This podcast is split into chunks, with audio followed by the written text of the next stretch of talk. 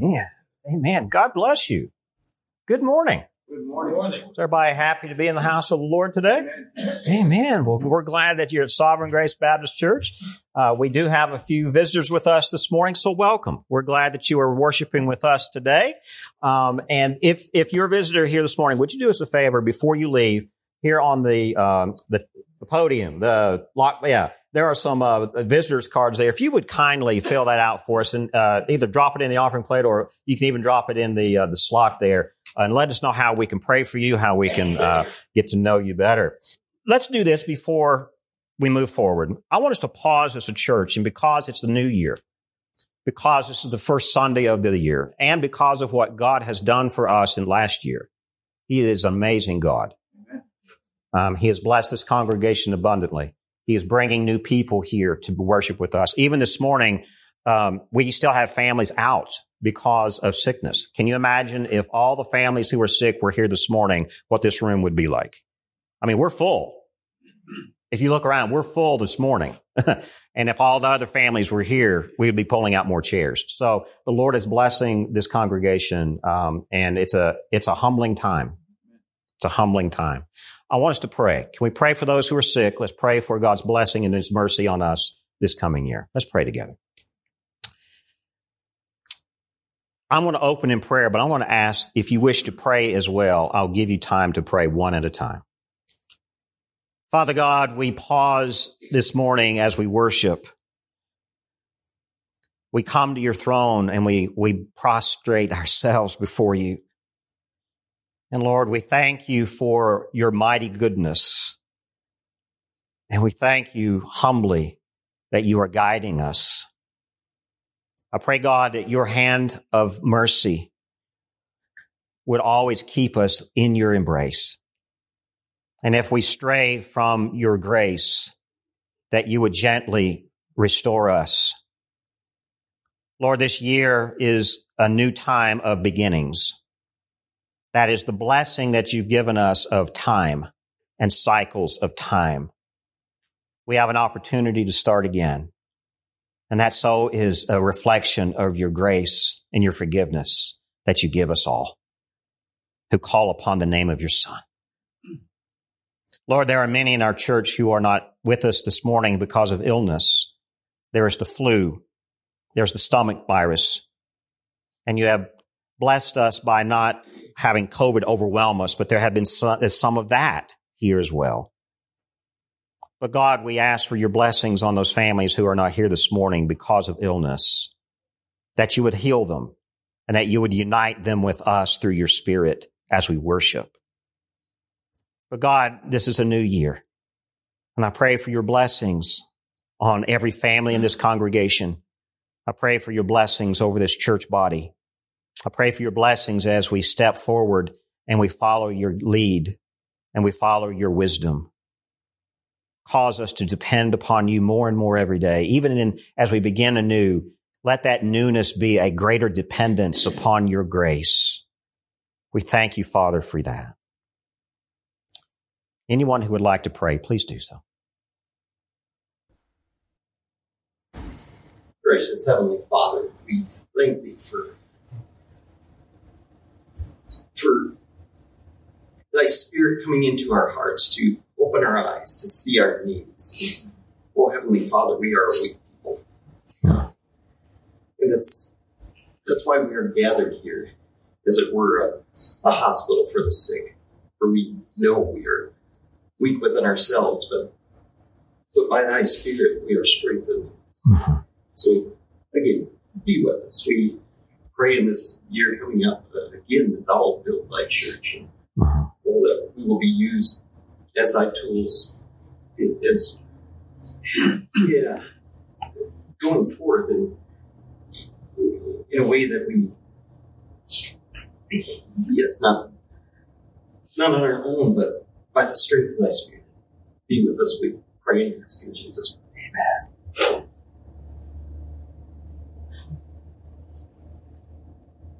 Anyone else who would like to pray?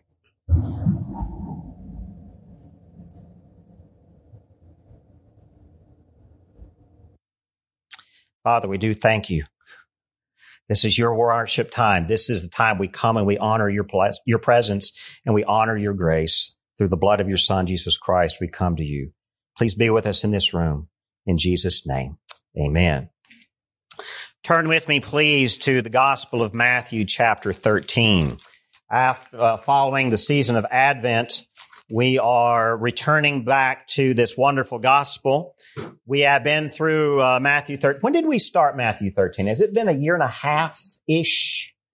Ish, thereabout. Um, this is the beauty of expository uh, focus of preaching is that we follow God's word um, and we allow God to speak to us in His Word, and we do not rush. Amen.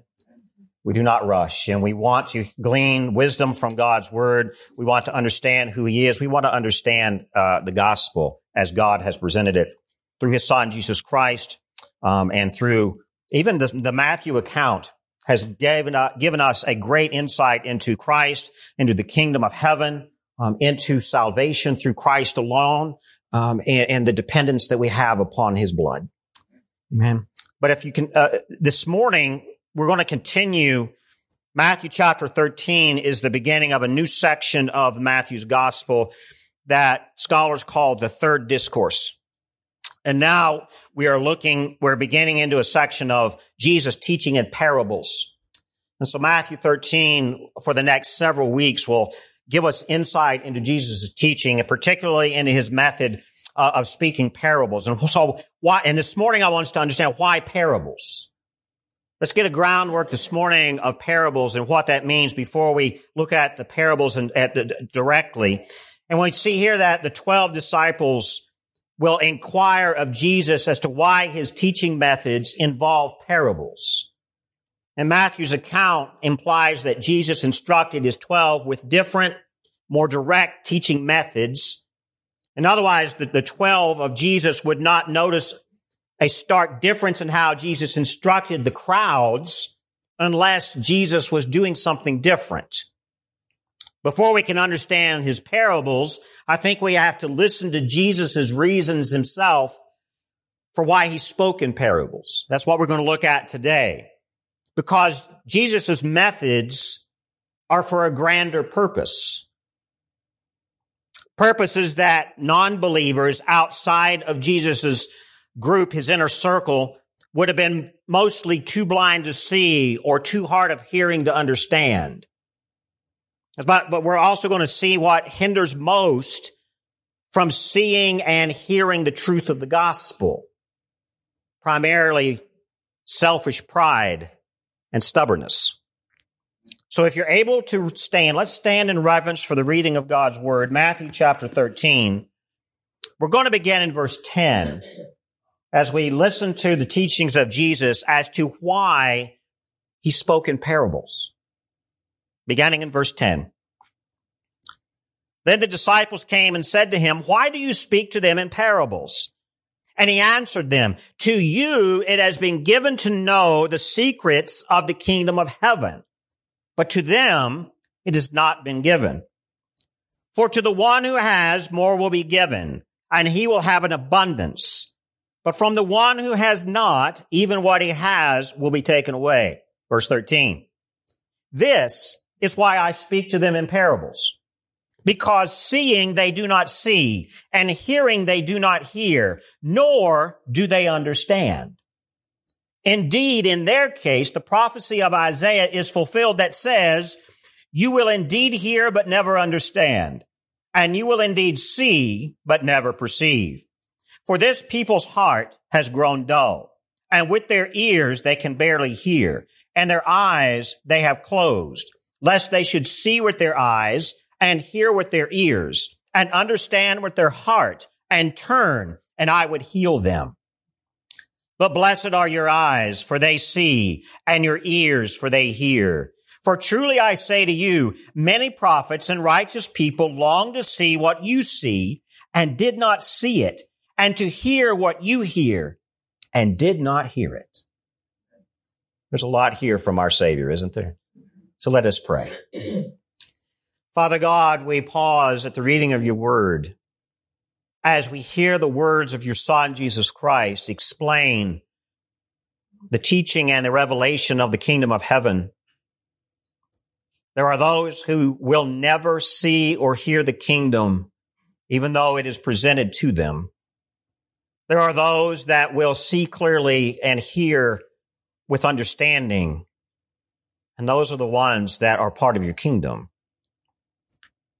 Lord, I pray this morning that you would open our hearts and open our minds to not only understand what Jesus is teaching, but to also reveal to us, Lord, where we stand in connection with this revelation of the kingdom. Are our eyes and are our ears open or are they closed? Are we deceived in thinking that we see clearly the kingdom and we hear with understanding all of the gospel? Are we deceiving ourselves? If we are, Father, please enlighten us, open us up to the truth of your word.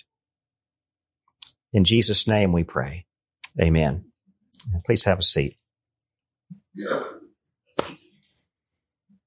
Matthew 13. Beginning in verse 11, we, we have Jesus answering his disciples he says, to you it has been given to know the secrets of the kingdom of heaven, but to them it has not been given. Jesus is speaking about two groups of people here. He's talking to his 12. He's also talking about the great crowds that were around him. Jesus says that the parables reveal secrets, the secrets or the mysteries of the kingdom of heaven. So when we are reading parables, when we are studying parables, on one side, there are good lessons there for us to adhere to. Yet, what is Jesus saying about parables? They are revealing something beyond us, telling us what is the kingdom of heaven. That is what Jesus is doing here. He says that there are secrets and mysteries of the kingdom of heaven that are revealed in the parables. He's talking to his 12. And he says here in verse 11 that really the, the, the 12 that he's talking to, they are granted knowledge and understanding of the kingdom of heaven through the Holy Spirit. Really, it's the Holy Spirit who gives understanding. And through the Holy Spirit, Jesus' words and his stories, these parables, give knowledge to the 12.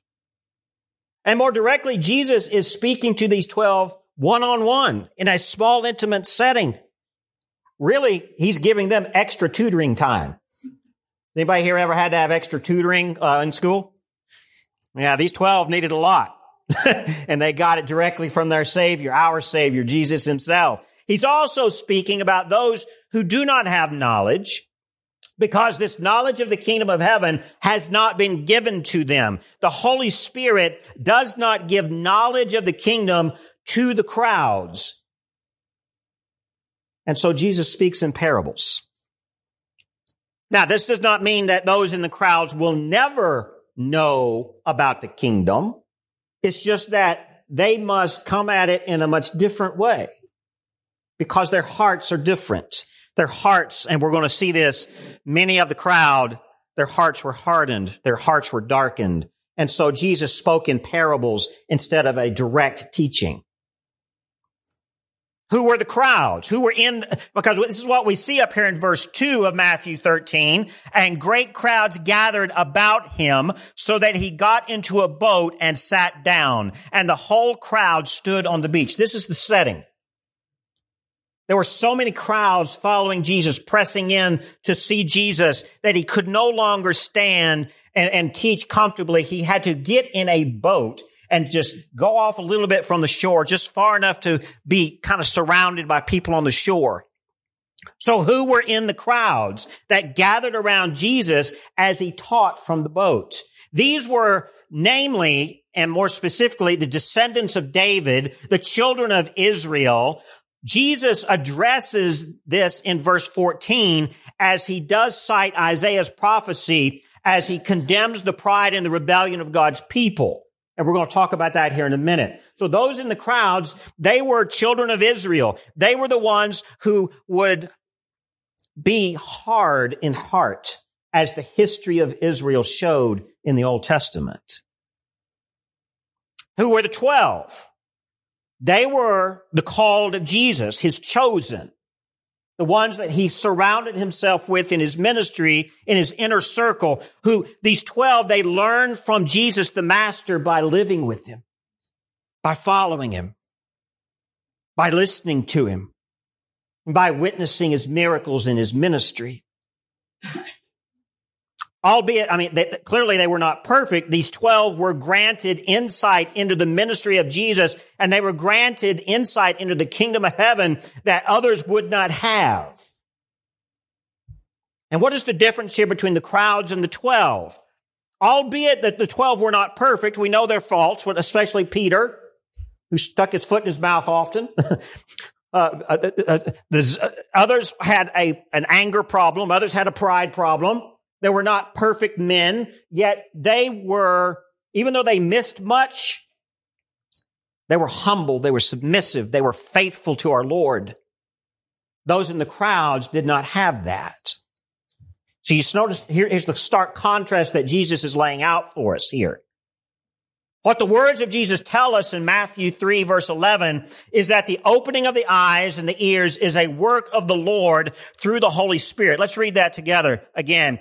And he answered them, to you it has been given to know the secrets of the kingdom of heaven, but to them it has not been given. In other words, there is a source, a cause, an origin of our understanding of the kingdom of heaven that is not of us. We do not decide what the kingdom of heaven is. We do not make the kingdom of heaven in our own image. We do not create a church as a witness of the kingdom of heaven apart from the empowerment and the guidance of the hand of God, particularly through his son, Jesus Christ, and the wisdom of the Holy Spirit upon us. Amen. It doesn't happen. David, the prophet king, tells us in Psalm 40 that it is the Lord who gives an open ear. If you're taking notes, Psalm 40 verse 6 says this, in sacrifice and offering, you have not delighted, but you have given me an open ear. Those who struggle with understanding the Word of God, those who struggle with understanding the kingdom of heaven, are those who have not been granted this by the delight of our Father in heaven. There is something there that's stopping it. And that's what I think Jesus is trying to get us to see here. Because once the ears are opened by our Lord, then the truth of the kingdom dwells in the heart of the believer. Psalm 40 continues in verses 8 through 10. I delight to do your will. Oh my God, your law is within my heart. There is no way for that law to come to the heart apart from God himself, our Lord, giving us an open ear. Now that'll settle, let that settle for a minute. Matthew 13 verse 13 tells us even deeper here why Jesus says these things. Why does Jesus say that despite the crowd seeing evidence of the kingdom of heaven, because notice, why are the crowds following Jesus? Why are they pressing in upon him? They are clearly witnessing his miraculous power. They're clearly hearing and seeing his wonderful teaching. That's why the crowds follow Jesus. And you would think from our human standards that that alone was evidence of why Jesus' ministry was so powerful. You would think, wow, Jesus is successful. Look at all these crowds. Yet look at Jesus and his response to the crowds. They are blind and they are hard of hearing. Jesus did not count his ministry successful because of the crowds. Jesus was the son of God, speaking the truth of the kingdom of heaven as his father does through him. That's all he was doing. He did not count his ministry, quote, successful. Jesus was faithful. The crowds did not elevate Jesus to a place of pride. The crowds did not elevate Jesus to the place of Messiah. Jesus was already there. Amen. Yet notice what Jesus says here about the crowds. Why does he speak to them in parables? Because despite the crowd seeing Jesus, despite them witnessing all of the miracles, despite them hearing all of the great teaching, they do not see nor do they hear the truth of the kingdom. Now, many of us, if we face that kind of success rate or success failure, we would quit. If people are not hearing the gospel, if they are not responding to our work in the kingdom, we'll just throw our hands up and quit. What is Jesus doing here? He continues to speak the truth. He continues to conduct miracles. He continues to save people, casting out demons. He continues to establish the kingdom of heaven as his father tells him to do, despite the fact that the crowds do not see and the crowds do not hear. It is evident that the crowds were, were, were filled with the Jewish law keepers, those who were worshiping the law of Moses rather than coming to the kingdom of heaven through the softening of their heart and the kingdom being established within their heart. These law, these law keepers were, were blinded by their adherence to the Mosaic law alone. That was their God. And David's Psalm 40 helps us to see that Jesus is making it clear here. Understanding of the law of God and of the kingdom of God requires a faithful heart, and it requires that the Lord gives me an open ear. So that your law, God, is within my heart. Notice the difference here. Here's what Jesus is actually teaching.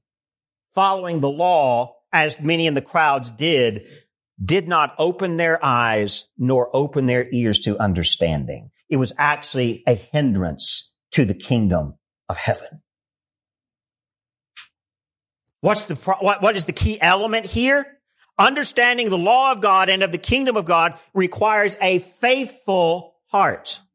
Faith is the key element here. In order to see the kingdom clearly, in order to understand the kingdom of God with open ears is faith. It's the key element. Apart from faith in Christ, apart from faith in what God is establishing, apart from the salvation that comes through Christ alone, there is no clear seeing. There is no clear hearing. The crowds were blind. The crowds were deaf. And those who were blinded and they were deafened, they were blinded and deaf by a lack of genuine faith. That defines the crowd. The kingdom of heaven is perceptible only to the eyes and the ears of faith. Genuine faith. Not just obeying the law.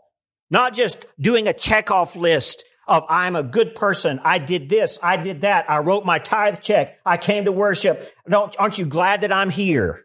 God. Can we say an amen on that?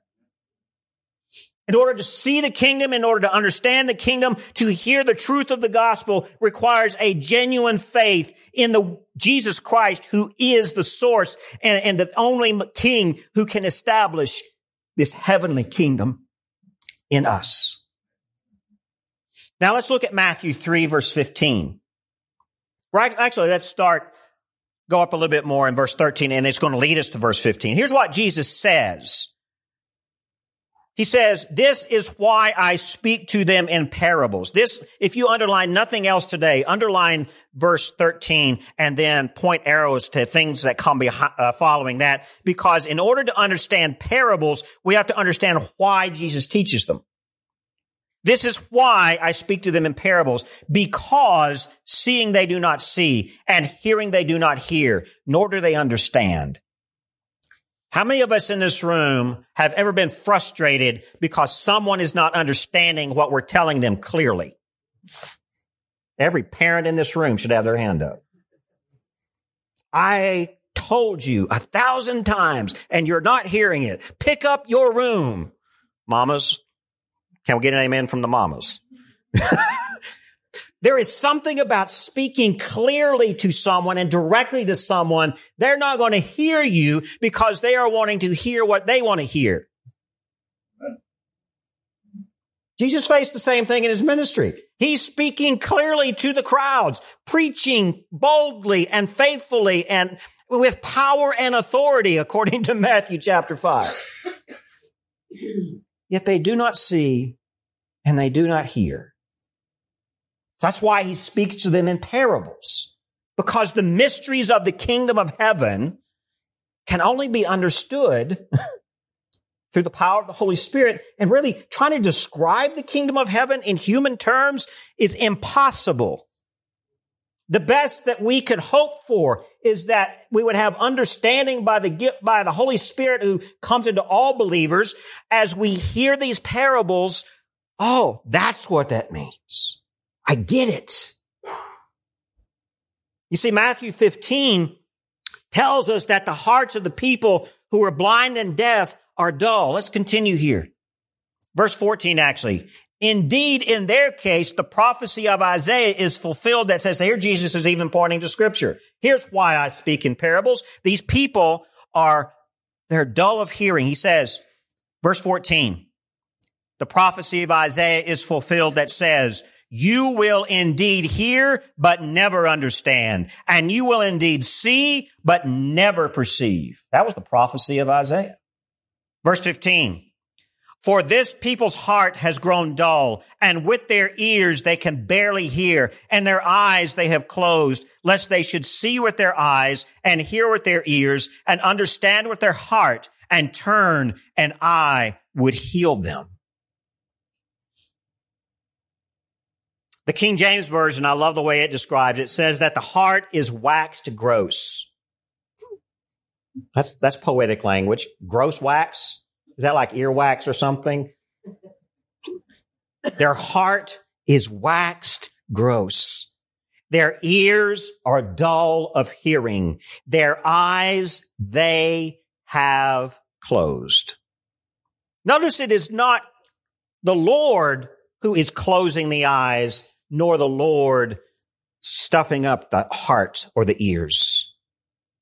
They are closing their eyes. They are filling their ears with earwax. Notice what is stopping them from seeing and hearing about the kingdom of heaven. Their dull hearts, their blind eyes. They close their own eyes. They stick their fingers in their ears. I don't want to hear it. I don't want to see it. Has anyone ever dealt with someone like that who just refuses to even listen to what you have to say? What do you do? That's what Jesus is teaching here. He's citing Isaiah 6 verses 9 through 10 here in Matthew 13, 14, and 15 to indicate that the inability to hear about the kingdom in the parables is due to the nation of Israel's long history of rejecting God, rejecting his word, and rejecting his message about the future Messiah king to come. So who Jesus is speaking to here in Matthew 13 are those who are following in that tradition. All of their ancestors did this. They ignored the Lord. They were blind to his, his, his providence. They were deaf to his word. Hasn't changed here. Jesus' disciples, in contrast, are the ones who hear are the ones who see, although not perfectly, they're at least faithful.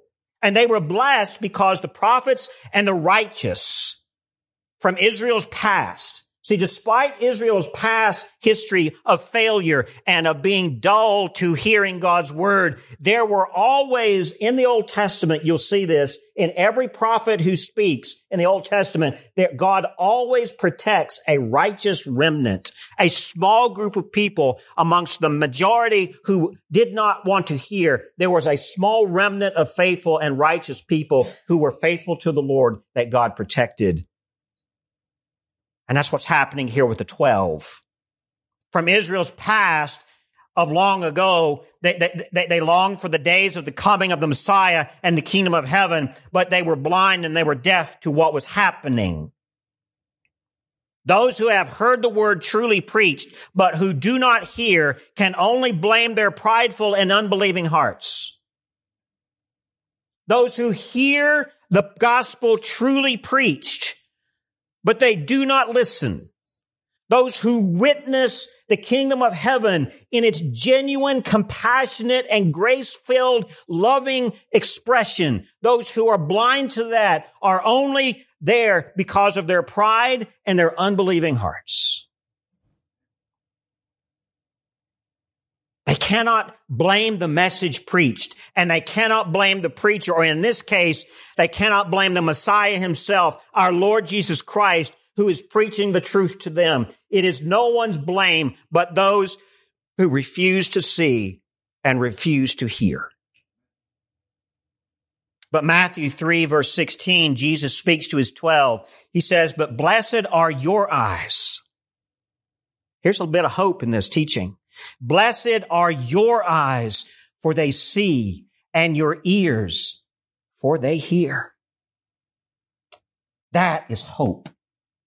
These 12 were, although flawed and not perfect, Jesus blesses them in verse 16 because your eyes are open and your ears are listening and you see the truth and you hear it clearly.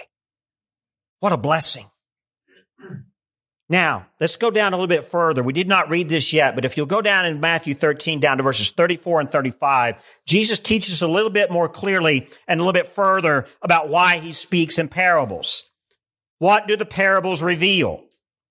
Let's read verses 34 and 35 together. All these things Jesus said to the crowds in parables. Indeed, he said nothing to them without a parable. Verse 35.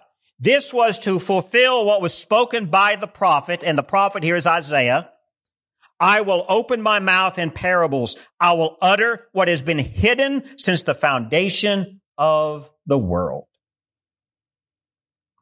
Matthew tells us that Jesus taught the crowds in parables. It says in verse 34, indeed, he said nothing to them without a parable because what he was teaching was so much beyond their understanding because their understanding was centered around the world and what he was teaching was the kingdom of heaven that is bigger and more grand and beyond this world.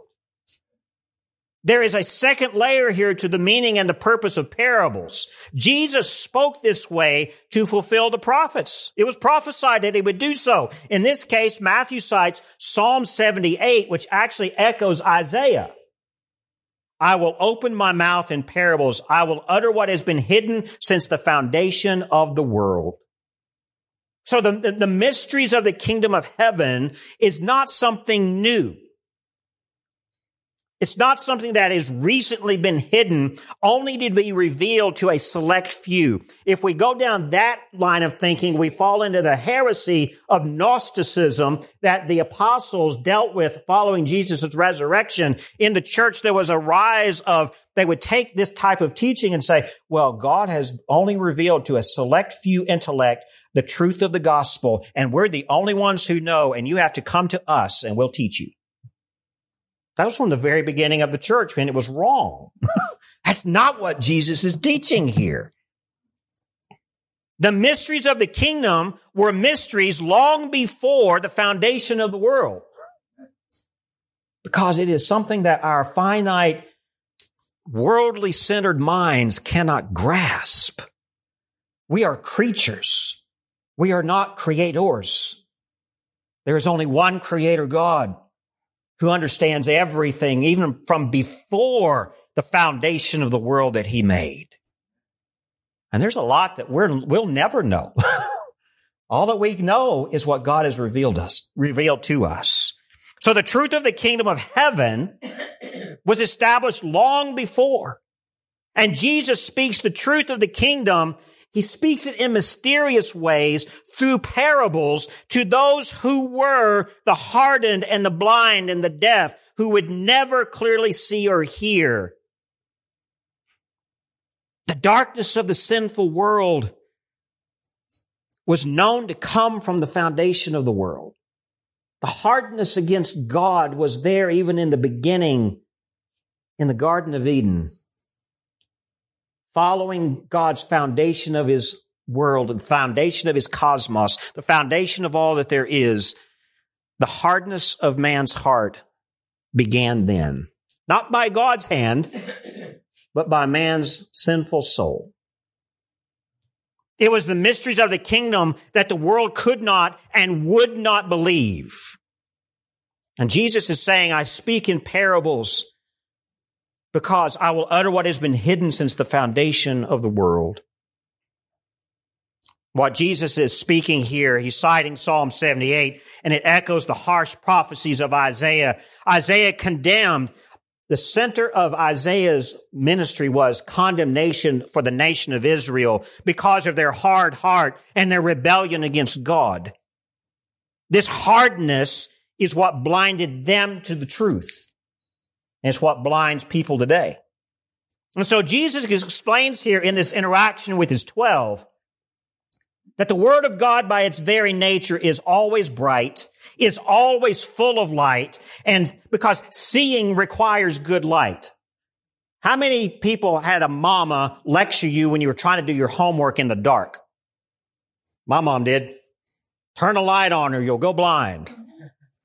There's some truth to that. Mamas have wisdom. Amen? Same thing goes with the understanding of the gospel, understanding of the kingdom of heaven. It, clear light, bright light, the true light of Christ is required to see the kingdom of heaven.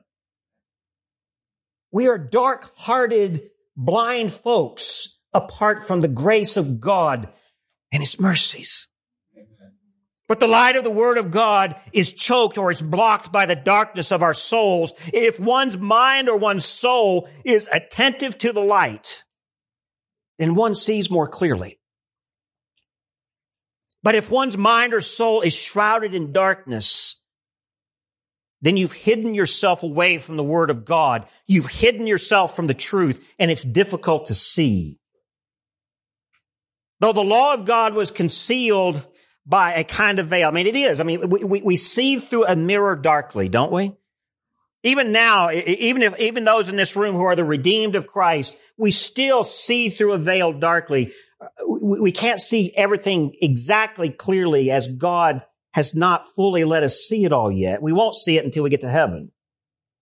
But even though that's the case, the truth of God shines brightly in His law.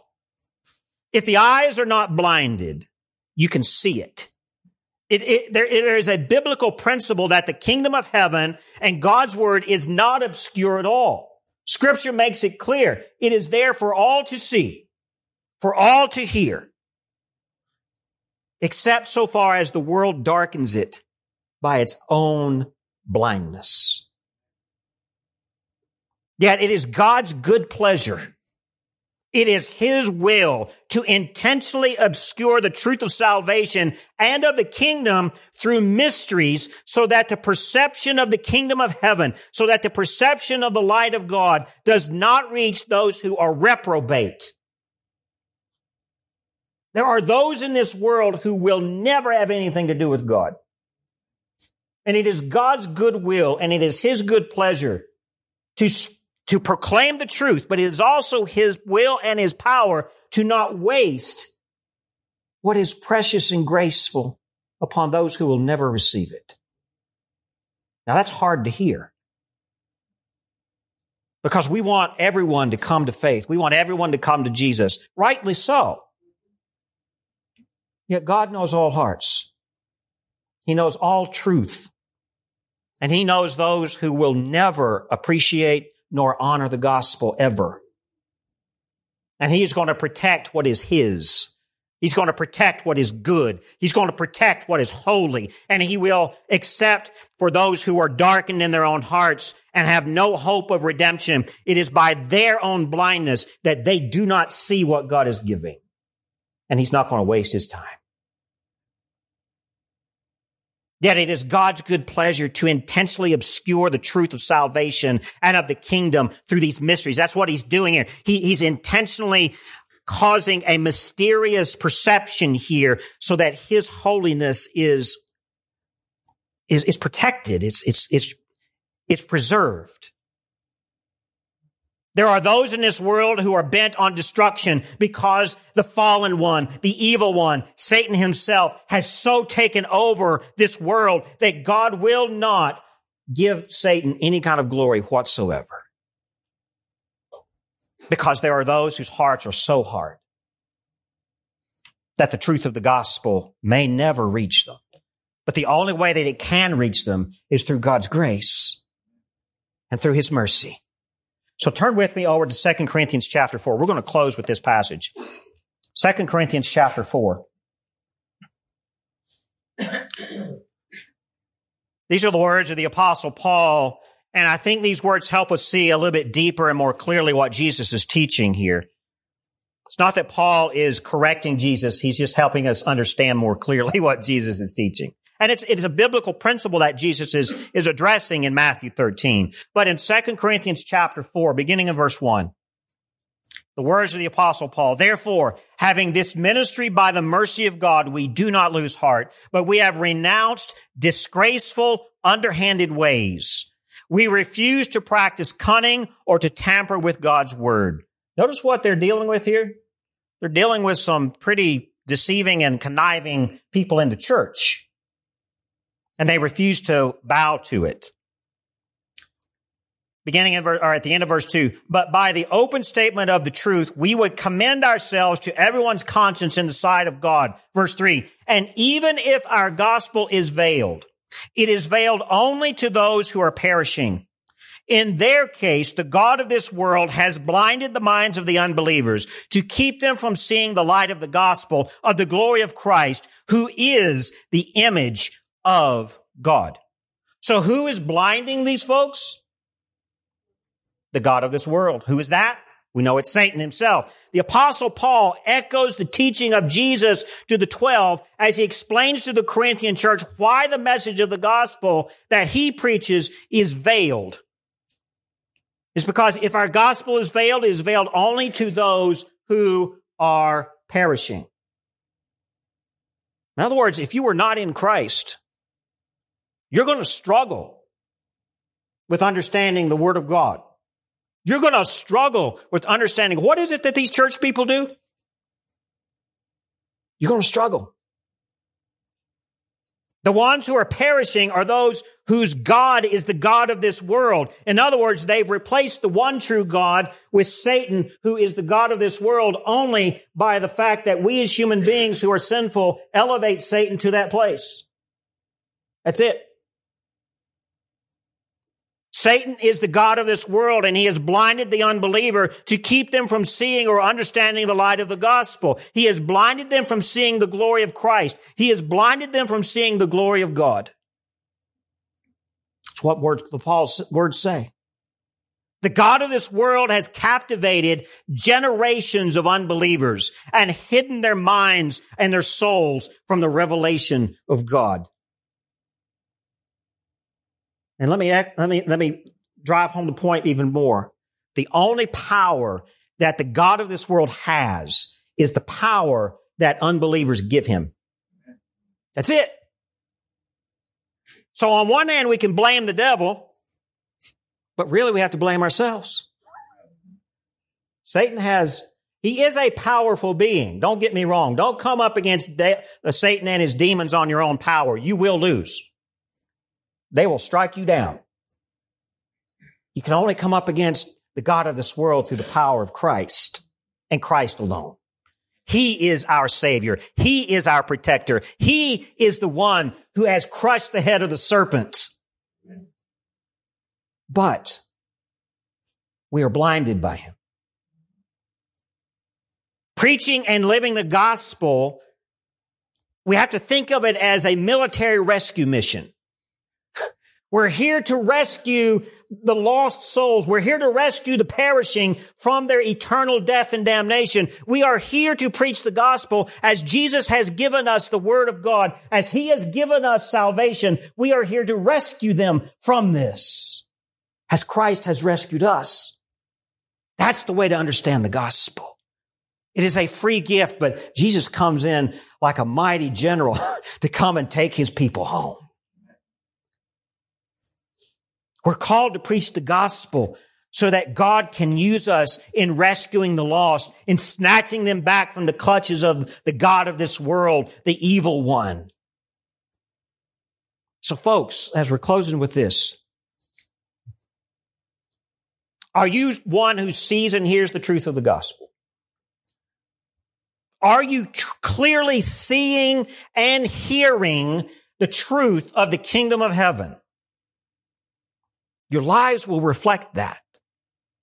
All of us, our lives, if they are truly seeing and hearing and understanding the words of Jesus Christ and the kingdom of heaven that he establishes, our lives will reflect it. Do you clearly see the glory of the Father as you see Jesus? Is it clear to you? Do you not just hear words read or spoken in the proclamation of the kingdom of heaven, but do you embrace these precious words? Not just sitting here listening every Sunday morning or listening to your podcasts or your radio. It's one thing to listen to good teaching of the gospel. It's one thing to listen to good gospel things. It's good to watch good gospel entertainment, and that's a different thing I'll talk about later this year, I think. I think gospel entertainment is a contradiction. okay. I don't think the gospel is about entertaining. Are we embracing the truth of the gospel? Is it who we are? Is Christ new in us? Are we new in Christ? If so, then we see and we hear clearly the truth of the gospel and the truth of the kingdom. But some of us in this room are, are, are, are, some of us in this room perishing as Paul describes? Are some of us in this room perishing and, and unable to see or to hear the gospel?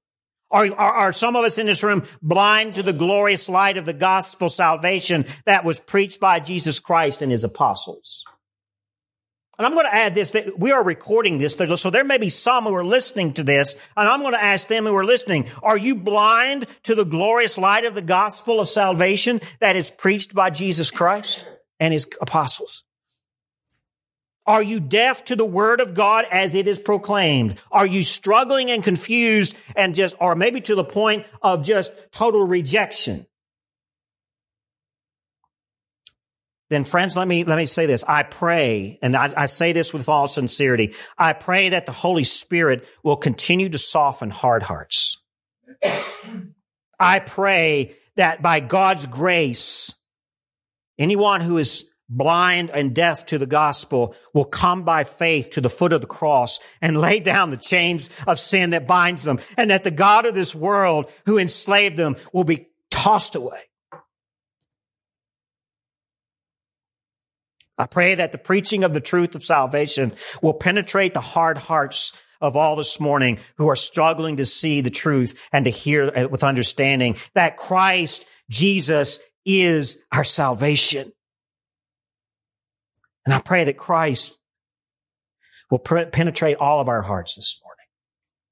Amen. Let me close in prayer. And we're going to transition to a time of communion and worship at the Lord's table. This is a tradition of ours at Sovereign Grace, the first Sunday of every month. And I think it's appropriate the first Sunday of 2022 that we come to the Lord's table together. Amen. Let's pray. Dear Father God in heaven, you have given us the words of your son, Jesus Christ. You have given us the words of the apostle Paul. You've given us the words of your prophet Isaiah and you've given us the words of your servant David. And you've shown us this grand truth that there are those who are blind and deaf to you. And then at the same time, there are those who see clearly and hear with humility the truth of your kingdom. Lord, there are two camps. Those who embrace your son, Jesus Christ, and those who do not. Those who are humble and faithful to the gospel and those who are not. There are those who are too prideful to submit to any kind of repentance. All of us struggle with that pride, Father, and we we depend upon your grace. Help us, Lord, this morning to see clearly and to hear with understanding all that is true about your son, Jesus Christ, and about the salvation that is through him alone. I pray, God, that you would establish your kingdom in us as it is in the faithful heart where your kingdom dwells. We submit to your lordship. We submit to your sovereignty. We submit to your grace. And those who are hearing this prayer right now, Lord, I pray that you would soften the hearts of those who are so cold and so blind and so deaf and so hard against the gospel. Lord, soften them with your power, but with your mercy. I pray that this new year that you've granted us, this new beginning in the cycle of time that is a gift of yours, that we would start anew and, and that we would come to you daily and that we would depend upon you daily. Lord, thank you for teaching us the truth. Thank you for teaching us your love in your word. It is in Christ's name that we pray this. Amen.